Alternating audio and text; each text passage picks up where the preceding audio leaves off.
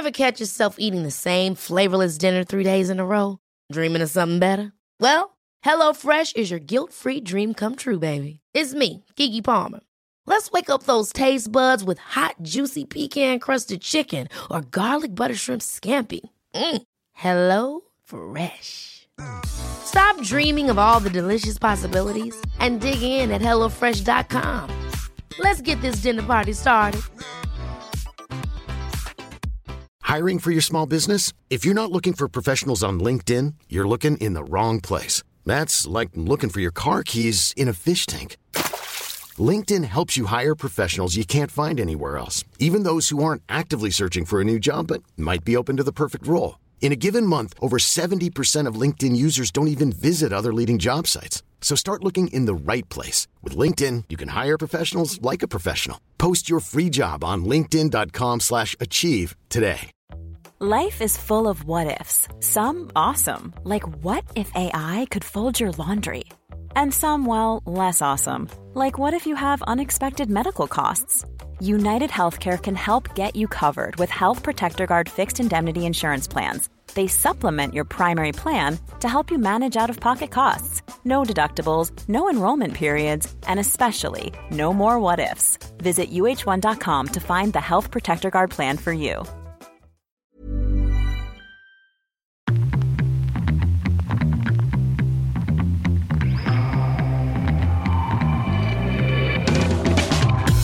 And welcome to 10 Minute Morning Motivation, a motivational podcast to help you start your day on the right foot. My name is Aidan. Thank you for joining me. Okay, so as you may have seen in the title, this episode is specifically about grief. So this is, let's say, a trigger warning at the beginning.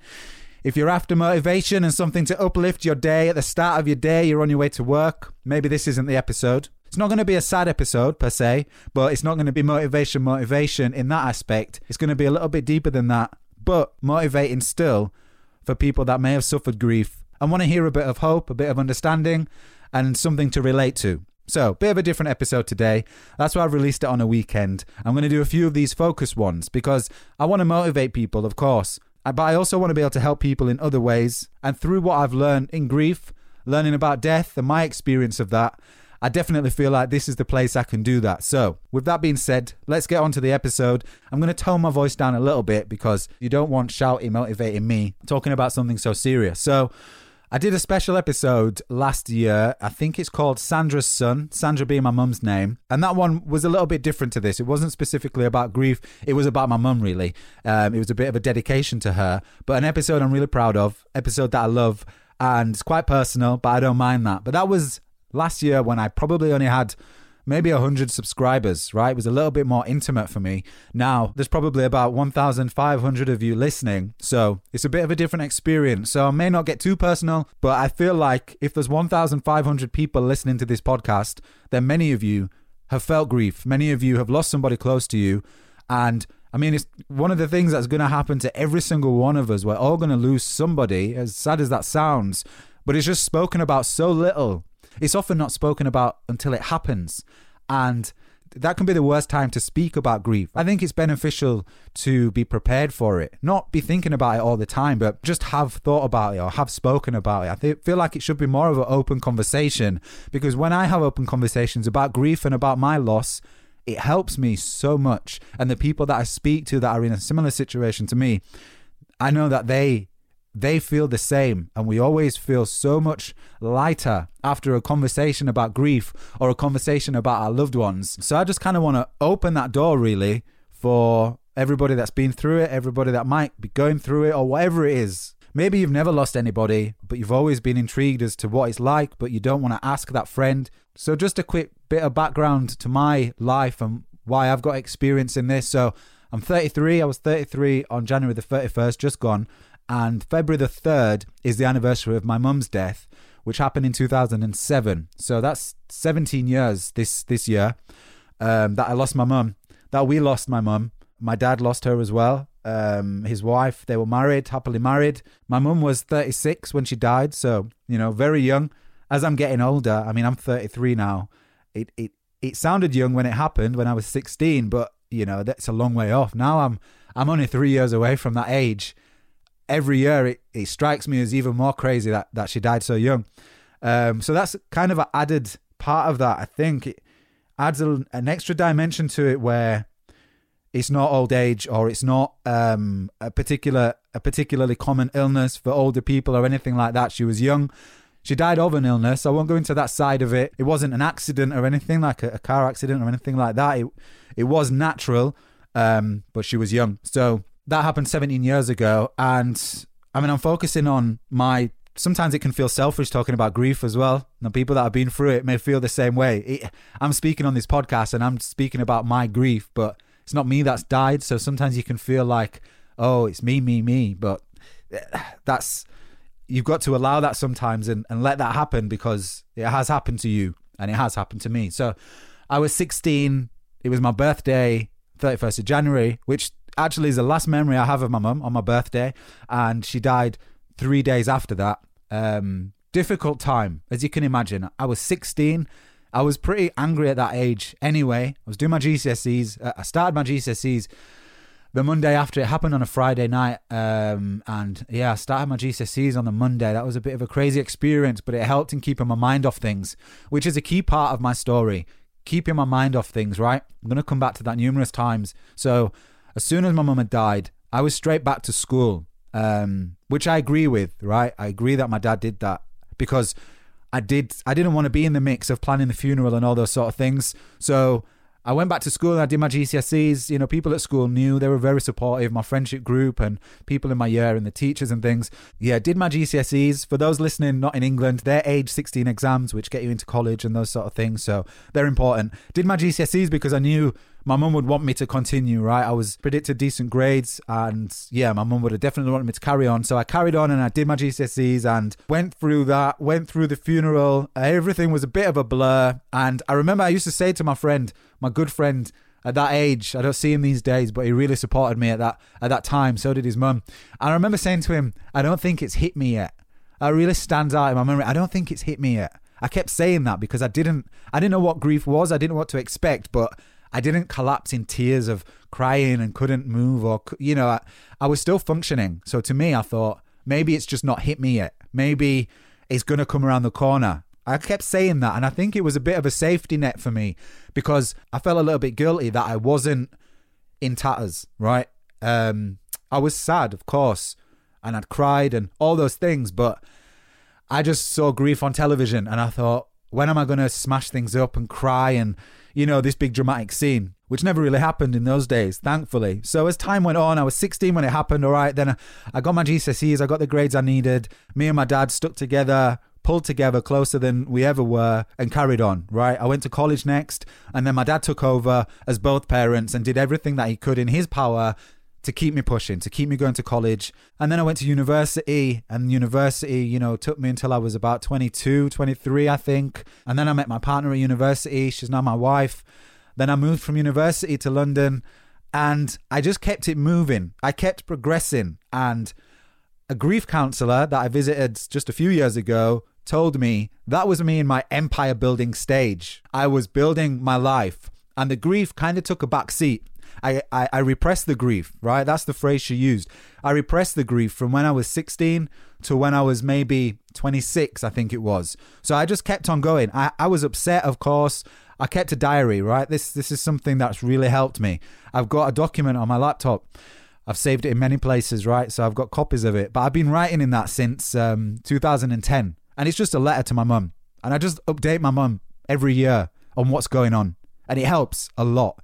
It's upsetting when I write in it, but it's it's cathartic, right? I don't use that word very often. I think that's what it means, but it helps me. Um, it helps me stay connected in some way. Now I live 200 miles away from my hometown, so I can't visit my mum's grave as much as I, I might want to on her birthday and on her on the anniversary of her death because I'm not up there. So having a letter that I write to her while listening to her favorite music, oh, that's something that really really helps me and connects me to her religiously and, and, and spiritually I, am not sure what i believe right there's there's something in me that believes i'm connected to her in some way and that helps that really helps but i don't really understand it but writing the letter listening to her music and remembering being a child with her and really helps you know I- I've got, I choose to do it. I know it's going to upset me, but I don't hide from the upset. I don't hide from the tears because it helps and it feels good in a weird way. It's hard to explain.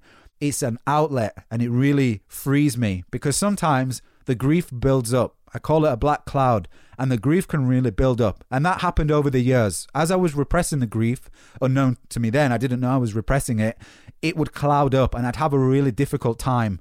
Maybe around the anniversary of my mum's death, maybe around her birthday. Christmas as well. It's you know her birthday is November, then there's Christmas, and then there's February. It's winter basically. It has a bit of a grey cloud over it, and I was repressing the grief. I was at work. What the turning point for me was I was at work working in a recording studio, and I remember I was recording a podcast about grief with a therapist. I was just the engineer. I wasn't involved, and I was just holding back tears for the whole three hours. It's a bit of a trigger for me right now, if I'm honest. I just remember how I felt recording that and how lonely I felt. I was the engineer and they you know they're all in the studio talking about their grief and it was it was interesting because I learned a lot from them, but my grief was right there anyway. And then I had this session. And then the next month after that, every day I could feel the grief was like at the front of my forehead. I just felt like crying all day. And I was like, shit, I really need to figure this out because it's affecting my work. And I spoke to my wife, and um, she would spoken about grief counselling before, but I was thinking I can't afford it or I don't have the time, whatever it is. And she really pushed me to get that. So I got grief counseling. I had 16 weeks. I called the grief counseling place and I said, I think I need some grief counseling. She said, All right, let's have a phone call next week and I'll assess you and I'll see how much you need. And I called her, and this was just a preliminary session. This is quite funny, slightly embarrassing, but it was just a preliminary session. And I'd never spoken to anybody outside of my family and my wife about losing my mum and the grief, right? And I spoke to this lady that I'd never met, I didn't know, and she was asking me questions. And for an hour, oh gosh, it all just came out and fell out of me like it is now. And at the end of the phone call, she was like, she didn't say it in this way, but basically she was like, yep, yeah, you, you need the full course. You need 18 weeks. You need grief counseling. So that was an eye opener for me. And um, I started grief counseling with a wonderful lady called Jenny. And um, it was just me talking at her, basically. And she was just there as an ear. But it was the most relaxing place. It was just a, you know, NHS British hospital room with some blue chairs and a flower and a flower pot. But I spoke to her for an hour each week, and I've never been in a room so relaxing. I've been on holidays, I've had spa treatments, whatever. I've never felt so relaxed because I was able to speak without burdening her, right? People that have been through grief or going through it, you'll understand this.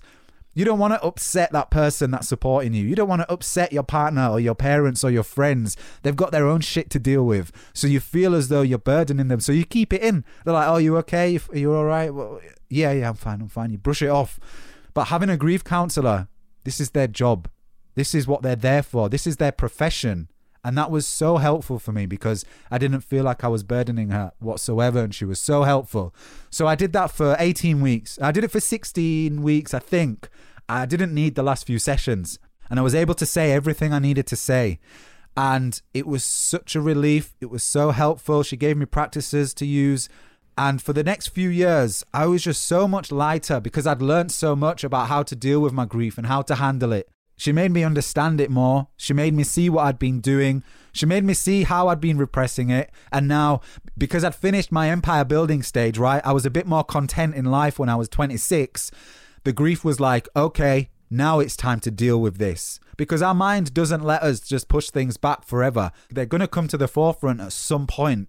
So, me repressing that grief, it was just building and building. And when I was working in that studio, when I was recording that podcast, that was it. Life was content. Life was good. I had the space to deal with it.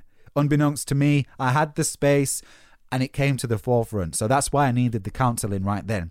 Now, the counseling really helped for a year or two. I'm not going to say it was a magic miracle, but I do recommend it. Don't let this put you off going for grief counseling if it's something you think you can benefit from, because you can just do it again, or you can use the skills that you get from grief counseling in life later on. But what grief does, for me anyway, it changes shape. Every year, it changes. I think it depends on where my life is and how I feel at the time, but it changes shape. So when I'd done that grief counseling, the next anniversary of my mum's death was probably the most joyful. Um, May seem like an odd word to use, but on that anniversary, I was able to really focus on my mum and think about her as a person and celebrate her as a person. Rather than focus on the grief and this black cloud, I was able to focus on my mum and who she was. Now, I do do that still, and it helps me thinking about her now. I can see her and thinking about her personality. It, it, it makes me happy. It makes me joyful. Um, it's, it's, it's kind of separate from the grief because the grief only came after she died. The grief isn't a memory, the grief is separate. The memory of my mum is separate. I've been able to separate those two things, which was, I, I can't explain how helpful that was because my mum almost became the grief in my brain. And I kept thinking, this isn't fair because she's not that black cloud, but the memory of her was messed up in that black cloud in my head. But I was able to separate those two things, and I, and then they are separate because I think about my mum and she makes me laugh, she makes me smile. I look at photos, it's full of joy and happiness, and then sometimes the grief comes in it, and it's and it's hard and it's sad and it's upsetting. So now I, it's up and down. Now you know I got married at the end of last year, and big life situations, right? They can catch you off guard, especially marriage and, and children. Those big life experiences really magnify the loss. I did a speech at my wedding and I incorporated my mum into the speech, and it was upsetting, but it was also beautiful to kind of bring in all my guests. Everybody probably knew that I'd lost my mum, but they didn't know much about her. M- many of them wouldn't have known her name, but I said her name in the speech, and everybody raised a glass to my mum and dad and said their names, and that was so special to me to bring her in in that way. But my point is that the bigger life becomes, sometimes the bigger the grief becomes in those moments. My wedding, of course, me and my dad would get eye contact through the day and know, have a little moment now and again, both of us knowing how much we miss my mum on that day and how much we would have loved her to be there but it's controlling that and it's letting that happen so it doesn't overshadow the day. I gave my grief that space. I spoke about my mum in the speech and I made it apparent to everybody so it wasn't hidden and I wasn't fighting it. I was allowing it and that really helped. Now, since then, this February the 3rd, that just happened last week, it was difficult this year. I was really upset and felt lonely. And I think that's just the aftermath. That's the hangover from the emotions of the wedding and what happened there. That's life, that is grief. We figure out ways to manage it. But my main point is to give it its own space. Don't push it to the back of your head forever. After I finished grief counseling, I used to put in my diary Sunday and I just put, I can't remember what I wrote, maybe mum or maybe time, maybe thoughts, whatever it was. And it reminded me that I'm going to have an hour to think about my mum on Sunday, to think about the grief and let it have its time. And then my week would be easier because I wasn't spending all my energy fighting it and that lessened. I didn't need to do it every week. I didn't need to do it all the time, but just giving it that space and not constantly fighting it really helped. And I've actually just reminded myself that I used to do that, and it's something that I'm going to take on now, as as the grief has been a little bit difficult recently. But you know, this is all. I'm not professional in regards to grief counselling, but I've learned. It's been 17 years. You know, I lost my mum, and then a few years later, my mum's mum, my nana, died, who was, you know, not my second mum, but that was raw. That was that was very painful. That was a different sort of pain. That hurt in a different way. And then my granddad died, and then my other granddad died. So I've felt it over the years, like many of us have. This isn't a me, me, me episode. This is a look, we've all been through this or going to go through this, and it's just worth talking and thinking and being open. Believe me, those people that you feel like you're going to burden, will be so relieved when they can help you by just being an ear. And if you tell them, and my wife is an angel because she will let me get angry, she will let me get upset, she will let me sit in silence. We've sat in silence with me just staring, eyes full of tears for half an hour before because she just gives me that space to do whatever it is I need to do at that time. And the people close to you will be so think about how much you'd love to help that person you love the most. And that's what we feel about each other. So don't feel like a burden speaking to somebody because that person will be so grateful that they could help you. And if you do feel too burdened, or maybe you don't have anybody around you, then think about grief counseling. You can probably do it online. I don't really have any point of access to go to because listeners are all over the world, but you probably know how to do a little Google search, so that's fine. But just know that you're not alone in facing it. If anything, there's more people out there that have dealt with this than you could ever imagine. So speak about the grief, speak about the person you've lost, keep their memory alive. So I hope there's been some benefit to this episode. I kind of just went into a bit of a zone, if I'm honest. I can't really remember what I just said, but it was all true and from my heart and from my experience. And the point of this is just to let you know you don't have to go through the grief on your own. It's manageable, it changes through the years. If it's new and it's very raw, it will get more manageable. I don't like to use the word easier because it changes, but believe me, it will get more manageable. You'll become more experienced on how to deal with it. So it won't be like it is now forever. That's hard. At the beginning, or one year through, or the first, whatever it is, with your experience and a support network around you, they're manageable. Believe me. So thanks for listening. None of this was a bit of a different episode, but but yeah, I hope you found some benefit. I, I don't know how to end it. I need to stop talking, but I don't want to end on a on a on a on a dead sentence. So thanks for listening. I'll speak to you soon. Hi, I'm Daniel, founder of Pretty Litter. Did you know cats tend to hide symptoms of sickness and pain? I learned this the hard way after losing my cat, Gingy. So I created Pretty Litter, a health monitoring litter that helps detect early signs of illness by changing colors, saving you money and potentially your cat's life. Pretty Litter is veterinarian developed, and it's the easiest way to keep tabs on your fur baby's health right at home. Go to prettylitter.com and use code ACAST for 20% off your first order and a free cat toy. Terms and conditions apply. See site for details. Ever catch yourself eating the same flavorless dinner three days in a row? Dreaming of something better? Well, HelloFresh is your guilt free dream come true, baby. It's me, Keke Palmer. Let's wake up those taste buds with hot, juicy pecan crusted chicken or garlic butter shrimp scampi. Mm. Hello Fresh. Stop dreaming of all the delicious possibilities and dig in at HelloFresh.com. Let's get this dinner party started. Imagine the softest sheets you've ever felt. Now imagine them getting even softer over time. That's what you'll feel with Boll and Branch's organic cotton sheets. In a recent customer survey, 96% replied that Boll and Branch sheets get softer with every wash. Start getting your best night's sleep in these sheets that get softer and softer for years to come. Try their sheets with a 30-night guarantee. Plus, get 15% off your first order at bollandbranch.com. Code BUTTERY. Exclusions apply. See site for details.